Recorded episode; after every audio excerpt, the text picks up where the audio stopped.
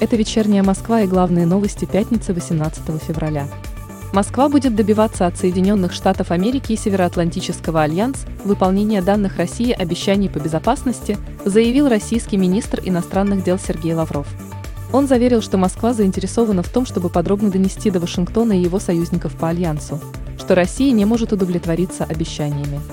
Особенно учитывая тот факт, что письменные обязательства глав государств и правительств, требующие от НАТО учитывать интересы Москвы в полной мере, как оказалось, ничего не стоят. Большинство переболевших коронавирусом россиян столкнулись с постковидным синдромом. Об этом говорится в исследовании Всероссийского центра изучения общественного мнения. 79% опрошенных заявили, что обнаруживали у себя последствия болезни.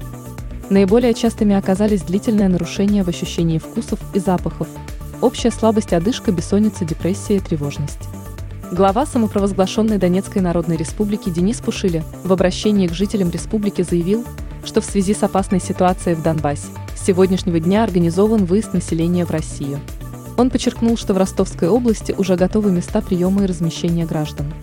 Мэр Москвы Сергей Собянин в пятницу осмотрел ход строительства станции Марьи на роще Большой кольцевой линии московского метро на северо-восточном участке. Марьина роща – это одна из самых сложных станций. Она строится в закрытом контуре, что прямым образом влияет на ход работ. Станция войдет не только в топ-3 самых глубоких станций Москвы, но и будет иметь самый длинный эскалатор протяженностью 135 метров. Самой читаемой московской новостью 18 февраля стало сообщение о том, что предстоящей ночью в городе ожидается понижение температуры до 0-2 градуса и гололедица.